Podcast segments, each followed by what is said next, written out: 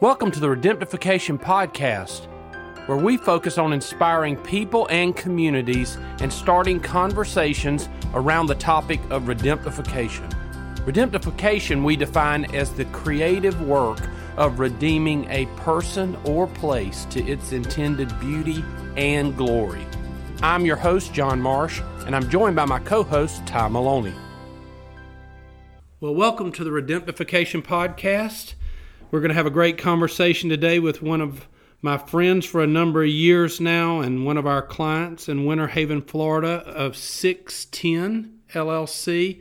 I'm welcoming Bud Strang, who is definitely got to be one of the most creative visionaries with uh, a tremendous heart for a city, but also a strong enough constitution to take on loving 80 square blocks. And uh, like us, He's uh, invested many years of his life in uh, making a difference in Winter Haven and continues to do so. Bud, thanks for being here. Well, glad to be here. So we got Bud here in Opelika today. He he ended up uh, here for an, an, event with his wife, and so I said, well, we've got to sit down and talk about some things. So, Bud, uh, thank you for joining us. Tell us a minute about 610. I know um, I've so enjoyed working with you guys over these last few years and all the hard work you're doing in Winter Haven, Florida. Tell us about it. Well, 610 is a, uh, a company that actually started back in the 80s. It was um, it kind of grew out of an operating company. We had we had sold the operating company and uh, ended up with some real estate. Um, and we started buying some real estate in downtown Winter Haven and just kind of over the years they were all sort of opportunistic buys. There really wasn't any kind of plan at all. Um, but over the years, we uh, accumulated a fair amount of, of, real estate in the downtown, and it's about eight or nine years ago we stopped and said we need to we need to look at this a little bit differently, a little bit more thoughtfully, and uh, that's when we really started looking at this downtown, these 80 blocks, as a, as one project, and so. Uh, uh, that's kind of how it how it got started.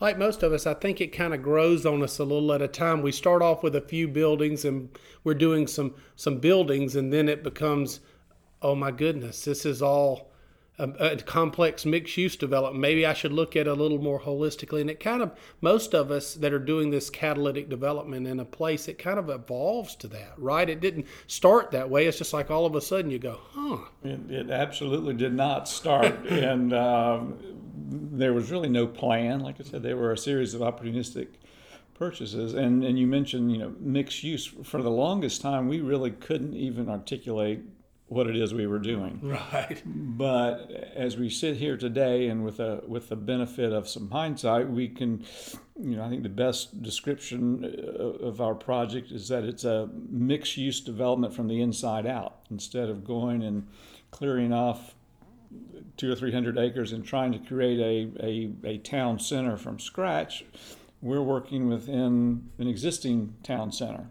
And uh, doesn't mean we're going to own all of the property, but uh, it's at its core, it's a mixed use development.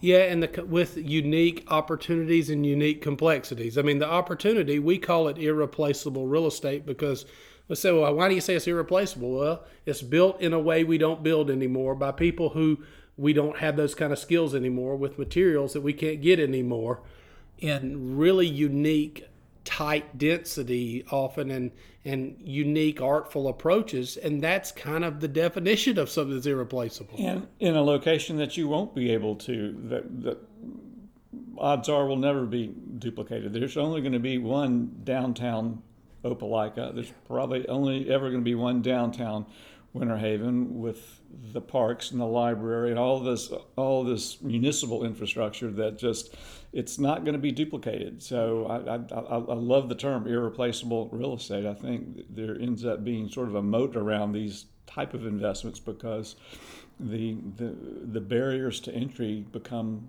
so high that it just it, it wouldn't make sense to go and try and duplicate it.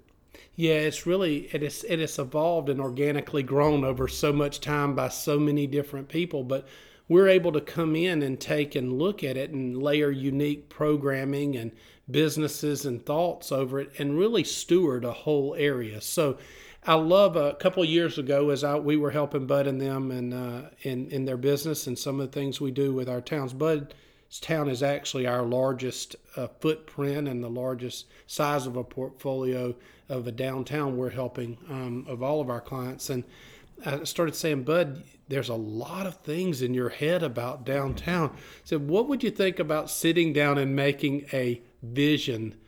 of downtown and putting all this together and wrestling. Tell us a minute about what it kind of was your experience of taking all that you've been dreaming about and provisional ideas and all this and putting it down into what ended up being a vision document. Well, it was horribly painful, um, uh, but a but it ended up being a very very valuable exercise, as as, as you like to re- refer to it. Doing the push-ups, mm-hmm. making myself think through all of those things, and and and trying to add structure to some of those thoughts. Um, it um, like I said, it was it was very beneficial, and it's a living document. It's going to change. You know, it changes monthly but but starting to add some structure and some and some longer range vision and and uh, uh, thinking to the to the project was a uh, it was it was very beneficial I thought. Yeah, and I love it. it. It changed you, and it changed everything that we do as you thought about. It. So, give us a little statistics. How how many how many square foot do y'all have? What's the size of this work y'all are doing there? Well, and we, we talk about, you know, it's 80 city blocks, and, mm-hmm. and like I said, that does not mean that we're going to own all of That's it. That's the area of focus. That's yeah. our area of, of primary concern, which encompasses the most of downtown Winter Haven. Um, today, there's a roughly 600,000 square feet in the portfolio, and until just recently, most of that was was non-residential. It was we were heavy to office, we're heavy to medical office. Uh, we're we're sort of accidental retail uh, landlords uh, that just kind of came along with the territory. Um, we had purchased a couple of, of uh, I call them technology buildings. They were owned by our our uh, local telephone telephone company that we've turned into some you know, data center and, and technology related buildings. Uh, it was just kind of a, a, real mixture, but the, the, one of the missing food groups was the residential, and it's just in the last couple of years that we've started to really focus on that, and that's going to be our big uh, our big focus here going forward is to add that residential component to to the mixed use development it's important to a downtown and i mean there's probably how has there been any new product of any size built in downtown winter haven in a long time? How much are y'all looking at doing? What's your aspirational thoughts? We we built a we dipped our toe in the water a few years back with just a nine unit project. And that was the first new residential in the downtown in over 35 years. Since that time we added another 20 uh, units. And um, but what, what those two projects did, it, it did make us really focus on that multi-family component. And as a result of that, we've got a project going forward. We're calling it our 505 project. We would like to build 500 residential units thereabout in the downtown core over the next five years. We won't attempt to do all of that by ourselves. Some of this will we will be partnering with folks who have uh, a lot more experience, if you will, with with multifamily. But uh, we think we've got the we think the demand is there. We went and and uh, had a market study done by the folks over at Zimmerman Volk. Um, we were really pleased with uh, their findings, and uh, anyway, we're we that's our big push going forward is to get these 500 units built. So, as we pivot kind of to the capital conversation, which is what we wanted to have today, we're catalytic developers. We're in these towns. We say this this car runs on cash. It is a capital heavy business. And and some of our struggles as each of us, I mean, do we raise outside capital, how leverage our own things, take in partners? There's all the different things that people try to do, but I believe to scale you guys are one of the most unique of the way that you've approached it. So in the beginning you sold businesses and you were funding this basically out of out of sales you had or your own personal then you began to make a, a real change tell us about like your progression in this capital conversation as a catalytic develop, developer Well, up until about seven or eight years ago, you're right. We were using local banks, our own capital. Um, there were a couple of operating businesses that were sold along the way. We reinvested some of those proceeds into the into the real estate. But uh, around seven or eight years ago, we, as we uh, start to really take a deep look at what we were doing and, and plan on where we wanted to go with this, we realized that we were not going to be able to do this just with uh, the, uh, the old way of, of financing, if you will. So we we ended up doing a, a capital raise. We took in we took in about twelve million dollars worth of outside investment. These um, our investors were almost all from the community, mm. folks that had been sort of watching us along the way and seeing what we were doing and and uh, had expressed interest in the past in investing. So that was the first time we had taken in outside capital. And so that got us another three years down the road with our with our development. How many folks did we get that twelve million, and kind of what was it like to do that?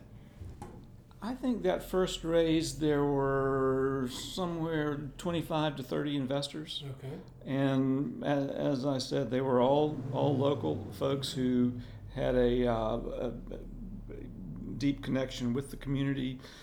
Most of them, all of them, were folks that we knew and uh, the um, the process was a was a um, uh, an interesting one. You know, there's the legal aspect of it as far as doing the the offering documents and all of that, which was a uh, which was a, a, good exercise to go back in and and document everything that we had done in the past. Kind of do a history lesson and bring it up a, to current. There was a lot of cleanup along the way, and and it was a um, like I said, it was it was an interesting process. I think that first raise took us about three or four months mm-hmm. to, to, put in place, um, and uh, it, it also forced us to put n- new processes and procedures in place because we were we had gone a little bit public, if you will, at the at the time, but. Um, it uh, you know one, one of the biggest challenges is as you know firsthand these are these are not uh, get rich quick overnight type projects. This is a um, this is a long term deal, and so our. Uh, Did y'all see it then as a long term deal? Were you saying, "Hey, this is a long," or were you just beginning to see this? We were just beginning to. We didn't, you know, multifamily wasn't even on our radar screen. Right the the number of buildings that we acquired since that first raise. I think we've well, I, I, I know the numbers because I looked at it just recently. I think when we did the first raise, gross assets for six in, we were about 45 million. Mm-hmm. We're at 120, 125 million today. Mm-hmm. So we but I couldn't have told you back then. That, that wasn't what, we were, right. What we were going to do, and so and of course we still know now we're growing again. We've got a plan. We've got another big another big uh, step up, if you will, and it's uh, well because it, because you know that there's this opportunity. I mean, your community is growing like crazy, right? We are blessed by geography, being yeah. in the in the center of the state between Tampa and Orlando. We've got, I think our MSA is in the top seven or eight in the country in terms wow. of, of percentage growth. So we're, we we've got some pretty strong tailwinds, mm-hmm. and um, which certainly helps. But the, the capital side, it's it, it's just always a challenge. A, how, how does it? I mean, so many of us, you know, think about it. We're, we're if we only had the money. I mean, how many times have we had the conversation? You know, how to get to the capital that's properly aligned that's somewhat patient enough. I mean, we're not expecting crazy, but it has to have some patient characteristics to it. And I believe you and I believe, as one of our friends, Ward Davis, says, over time, this really can work out incredibly. I mean, most of the mistakes he says people like us make is to sell too soon, right? Well, the, the value creation curve for this type of development, new urbanist infill mixed use type development. I think a lot of the value creation takes place in the in the outer years, but I think they can certainly outpace the a more traditional development type curve, if you will. But it's you do have to have the right the right perspective for your capital investors going into it. They have to be aligned with you, and There I has to be think y'all's capital investors are really aligned. I mean, you're right there with them. You don't get any more than they get, do you? That's right, our, and, our structure, and, and intentionally so, our um, our economic interests are exactly the same as theirs. There, we don't have any preferred You're right there with them. distributions. We're in there for we're in there with them, and and and I and I think that's been. I'm really glad we did it that way because that we do have really good alignment. When they see them, they see you and and see themselves as partners, not as just investors. From they they get to be a part of the upside of this amazing opportunity together. And one thing about investing in your town is not only do you get the return, you get to experience it. You're there with it. I mean, you're living in the investment. You know, it's kind of a unique situation. One thing I think is interesting about irreplaceable real estate, think about this. One of our downtown buildings that was built 100 years ago, solid masonry walls, beautiful building details. If we keep a roof on that thing, it's going another 100. Right. But but our appraisals could look like the same as a sheetrock box with some Dryvit on the outside. Because so often the banking and our capital getting our money from banks, the appraisal is based on, you know, just what what does this square footage produce and how much did it cost to build? And we really don't get the upside of the beauty and intentionality sometimes that will show up later in our returns, right? That's right. So that's one hidden thing I think is the structures are quite. We couldn't build downtown Winter Haven today at $500, 600 dollars a foot. No way. I don't think so. Right. So that's a big piece. So you're at, you're at the you took in the 12 million dollars that gave you a little more runway. Of course, We, we did it. We did another raise. I, I believe that was in, in four or five years later uh, for sort of the next the next big push, and um, you know it's it is a uh, we think we've got good alignment with our with our partners. At the same time, and you know, an investment. People want to have current distributions. They want their share price to appreciate, and then they'd like to be able to get in and out if they could. You know, sometimes life shows up and, and, and people need liquidity. So, if you if you think about those three uh, investment considerations, they all work against each other, right. and particularly when you're trying to grow and, and invest as as rapidly as we have, and you talked about it, we're we're in one of the most capital intensive businesses you can be in. And it just it just eats it for breakfast. And it's a um, so th- those are the, the tensions that we So the we tension were- is: do I pay a distribution? Do I have that money aside and and reinvest to grow the share value, or do I take that money and allow you to have some sort of redemption opportunity? Talk to us a minute about those three tensions because it really is, and it's one of the reasons so few investments of of the size we're talking about are able to dance in this world for a long time, right? To have a long range vision. and, and that's a great description it's a, it's a dance It is a dance. it's a dance and it is our our strategy has been to, to try to thread the needle to some degree. Um, in in the early uh, in the early days we really we really weren't in a position to to offer liquidity. Somebody needs to get out. And and, and they knew when they came in this was going to be a long-term long-term play You did have some changing hands of those shares earlier on, though, right? there, I mean, b- between There have been some In the- private transactions, and uh, and um, and so th- there were Some there, there was some liquidity through through that channel. Um, we had a redemption provision in our operating agreement from from the get go. It was up to us to decide whether we would redeem shares um, uh, uh, every year.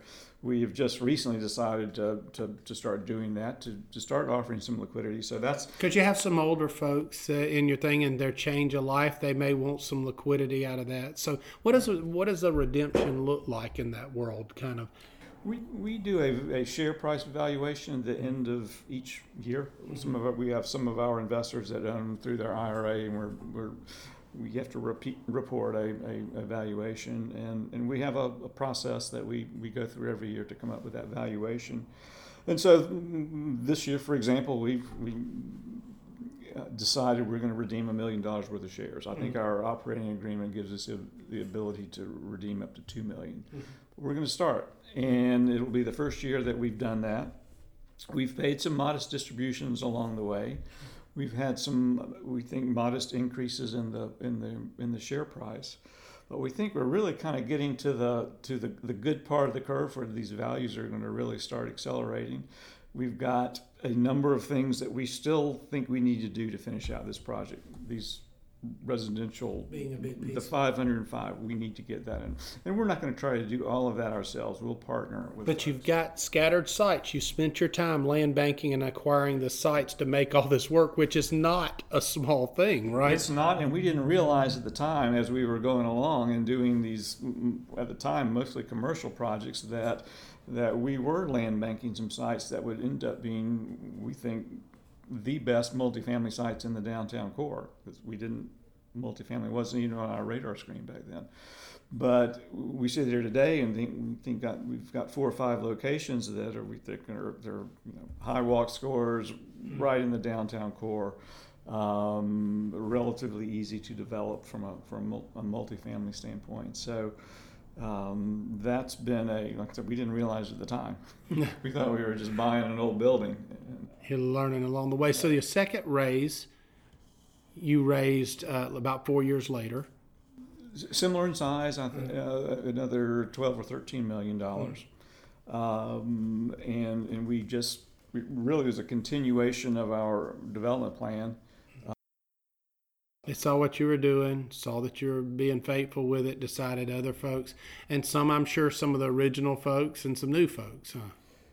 Yes, and but all the the common denominator, I mean, they were everyone was basically local uh, from from our community, um, and you know, they would like to get a nice return on on their investment. But there's also that intangible return that also will come along with this. We think, and that if you're if if we're successful with our project, then then the the whole city will benefit. And know. there's some there's some some some things that are benefits from a tax standpoint as well, right? I absolutely. mean, y'all are there's some phantom losses that get They take a- a- of a lot of uh, accelerated depreciation, and so there, um, the, the returns compared to the stock market, and given the way the markets run, the last, is, you know, we're, we're not going to compare favorably favorably there, but we think it's been maybe can over a longer period of time, though, huh? I think we will. I Yeah. really do. I do too. I believe that, and I believe that there's so many uh, benefits to that. So, in raising money locally the way you have, it, it, what is a couple of things you've learned that you just say, "Man, I, I wish I would have known this." You know, this is something that I know is important, and and uh, you've you've kind of supersized this thing and planning on doing it more as much as we've seen anyone in this raising local capital and trying to do this. So it's uh, it's a situation where so many of us are working to to do the the the downtowns or the places we love, and we're we're using bank financing and using um, you know some outside capital, but not the structure like you've used to where you actually get. And I guess now you're sixty or so investors, Correct. and uh, that's still a small number, right? It is, and and one of the things that has made a lot of difference um, in the, you know, as we've talked about, this is a very capital intensive enterprise. In in the early days, like we were relying primarily on community banks, on local community banks. And as the projects got smaller, uh, the, the the type of financing that that we were uh, that we were going for changed quite a bit. The the equity side is one thing, but also getting the, the debt side. Yeah. We're doing things today significantly different than Well, we like even before. when institutional recently, you've moved into the realm of a bigger boy we did a, CMBS, a couple uh, of years which ago, is a we- bit like a proctology exam. we took our our stabilized properties, a, a Mm-hmm. pool of stabilized properties. I think we had 21 uh, buildings that went into that, and we did a CMBS deal, which was a a, a very um, it was a pa- learning. painful process, but it, it it did a number of things for us. One, from a from just a cash flow standpoint, some, significant impacts on our on, on, on, cash flow with long-term fixed rate uh, debt, and um, we were able to negotiate some interest-only periods that were also very beneficial. There again, we had to we had to put new processes in place. Uh, our one of the, the, the guys that helped us uh, through that process at the end of it, he said, "Well, congratulations, you guys." Graduated to a more institutional level of financing, and to do that in a in a tertiary market like we're in, he said that's that that's a uh, that's going to be a really good thing. It's going to help you going forward. And so we're uh, while we're focusing on the equity side, we are also equally focused on the on the debt side, making sure we get that piece right. It's a big deal. And you've learned so many things along the way. I love what y'all are doing in Winter Haven. It's amazing. And your vision is is enough to keep uh, to keep you compelled. Uh, 500, 500 units in five years, and it sounded good to Bud, so that's how we picked five hundred. But it is a It, was a very arbitrary number. I didn't know if everybody was going, "Hey, let's do it." I, it was and now we're wondering is we're only at 480 where does the other 20 go or whatever you it's failed. it's You didn't get to so it's it's amazing but um, kind of landing that what a to give some folks an idea of a little bit about you guys have had us helping you for the last uh, last three years and if you had to give it because people always ask us what in the world do y'all do and so um, we're, we're going to try to share with people what we're doing with these six or seven clients we have that are all wrestling the same things that you and I are. And so, if you had to say a few minutes about what do you think some of the value we brought or what we do, what would what would be some of those uh, some of those things? Well, it was interesting when we first started talking to you guys, and I really wasn't sure what you guys did either. and um, I, I knew you were doing some cool stuff here in Opelika, and and understood a lot of the things that that go into a project like this. It's a uh, you know this idea of a of a a project that is so open ended as this. It's not your typical real estate deal. Um, you know, the guys over at, I don't know if you know John Anderson, the guys over at the Incremental Development Alliance. I was reading one of their one of their pieces here not too long ago, and somebody asked them, "Well, how do you do these kind of projects?" And he said, "Well, you just start and you don't stop." And so it's a, which is a, is, It's profound. Not, is not your tradi- traditional real estate development model, but we as as our, project developed and as we got further and further into it, the, the need for for a a more intentional approach to the business as far as our management team that was a that was something we really we needed some assistance with. And and, and you guys have been a big help there. And um, I think I've shared this with you. At first, I thought it was just a bunch of you know uh, of air, but uh, you guys have added significant value in the fact that you understand the the the uh, opportunities and challenges associated with with this type of project has been a um, like I said we. We have a, you know, a standing call with you every every week, and we, we look forward to it every week because we, we learn something every time. Yeah, we um, we you know we've helped them wrestle. You know some of that. How do you model this? How do you build filters? Um, one of the partners there, Carrie Wilson, says we're corporate therapists, but it's really we care about relationships and we know how different wiring and different people fit together to make a dynamic team.